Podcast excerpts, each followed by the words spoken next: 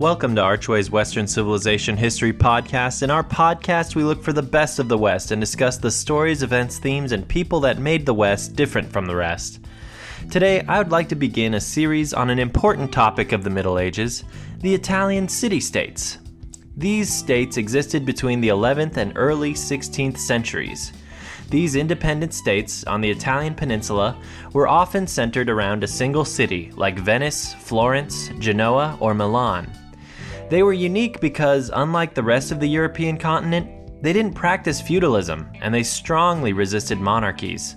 Instead, they often tried to preserve the republic of their Roman forebears. They also practiced free trade, connecting the rest of Europe to the Byzantine and Muslim empires.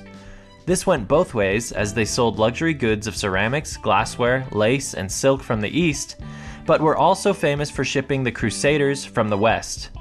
In addition to merchants and shippers, the Italian city states became legendary textile manufacturers, a tradition that continues in Milan, which is a fashion capital of the world to this day. The income from these industries greatly enriched these states, tripling the per capita income of Italians between the 11th and 15th centuries. This created a highly mobile, demographically diverse middle class. It also led to innovations in banking to store all of this wealth as well as to fund new businesses and ventures. Credit markets became key to the success of these states. Most famously, these banks and their founders, like the illustrious Medici family, funded the arts and sciences, kicking off the Renaissance. Many of the most famous creators in this era were from Italian city states. Galileo Galilei was from Pisa. Titian, Veronica Franco, and Marco Polo were from Venice. Raphael was from Urbino, and of course, Leonardo da Vinci, Machiavelli, Dante Alighieri, Giotto di Bondone, Botticelli, Donatello, and Michelangelo were all from Florence. And so you see, understanding these Italian city states will be key to our future study of medieval Western civilization. These will explain how the Crusades happened, how the Renaissance started, how the ideas of republic and free markets endured, and this knowledge will help unlock some of the most important literature of the time, such as Dante's Divine Comedy, Machiavelli's The Prince, and William Shakespeare's The Merchant of Venice. In this episode, I'll kick off the series by talking about the history, achievements, and contributions of the Republic of Venice. In later episodes, I plan to discuss the Duchy of Milan, Genoa, the Papal States, and the Republic of Florence.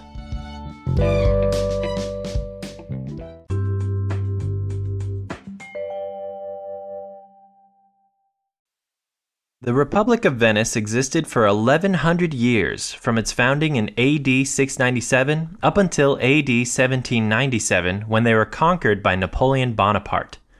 The Republic of Venice got its start in the 6th century when like minded Romans who were sick of barbarian invasions from the Goths retreated to the relative safety of the remote and mountainous north of Italy.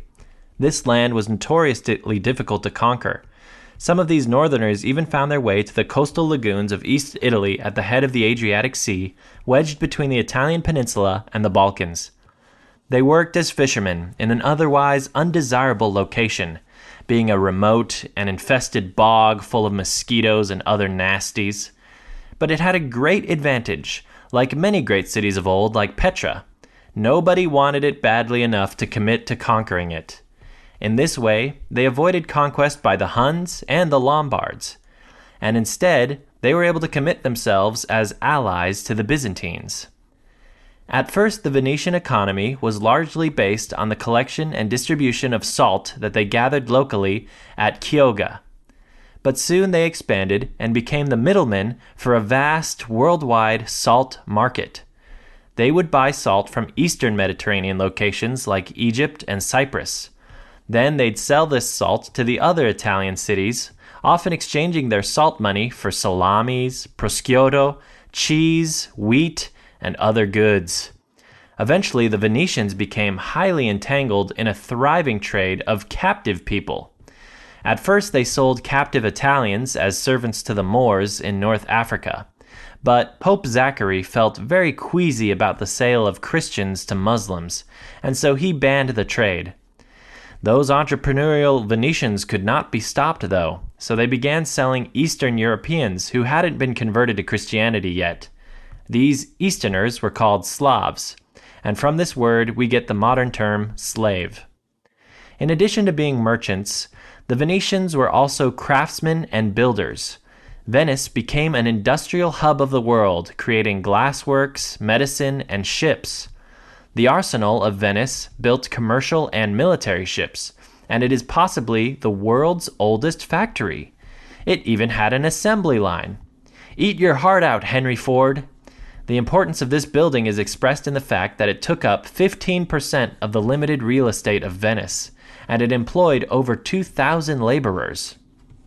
According to Bienenstock Furniture Library, it was the Venetian guildsmen who perfected the art of making mirrors using glass, mercury, and tin, calling it mercury glass. They'd adorn these beautiful glass works with ornate frames with beveled edges. These mirrors were highly sought after, and along with Venetian lace, turned Venice into Europe's leading exporter, an economic supremacy the city would maintain for more than 150 years. So important was mirror making to the economy of Venice that guildsmen were sworn to uphold trade secrets upon penalty of death. In the rare instance in which a guildsman was permitted to travel outside the city, his family was held hostage, and if the traveler failed to return home, he forfeited their lives. Nevertheless, after King Louis XIV of France discovered that his noble kin were sending over a hundred thousand crowns to Venice each year in exchange for mirrors, in 1665 he smuggled 20 Venetian glassworkers into France and he created a factory for them, thus hiking the production of mirrors exponentially in Europe. Now that we understand the Venetian economy, what were its politics like? VeniceByVenetians.com says, quote, Along with commercial success, Venice was also a leading military power, whose territories were spreading from North Italy to Greece. The lands once owned by Venice belong now to seven different countries Italy, Slovenia, Croatia, Montenegro, Albania, Greece, and Cyprus. Politically, Venice was close allies with Constantinople and the Byzantines.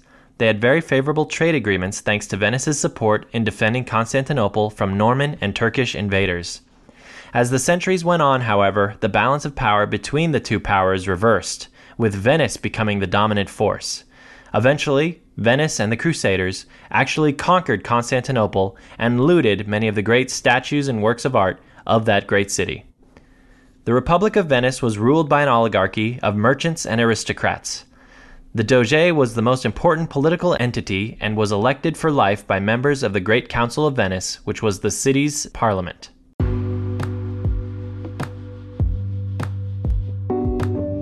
And that concludes our short episode for today. With a recent health scare, I've had to step back from making the podcast a little bit, but I want to continue making episodes for you guys, even if they come in this shorter format. Thank you so much for your continued support and for listening. If you enjoyed this episode, please leave us a five star review and share this with a friend. For more information on this topic, check out the sources listed in the description. I'm Doug Archway, and that's history for you.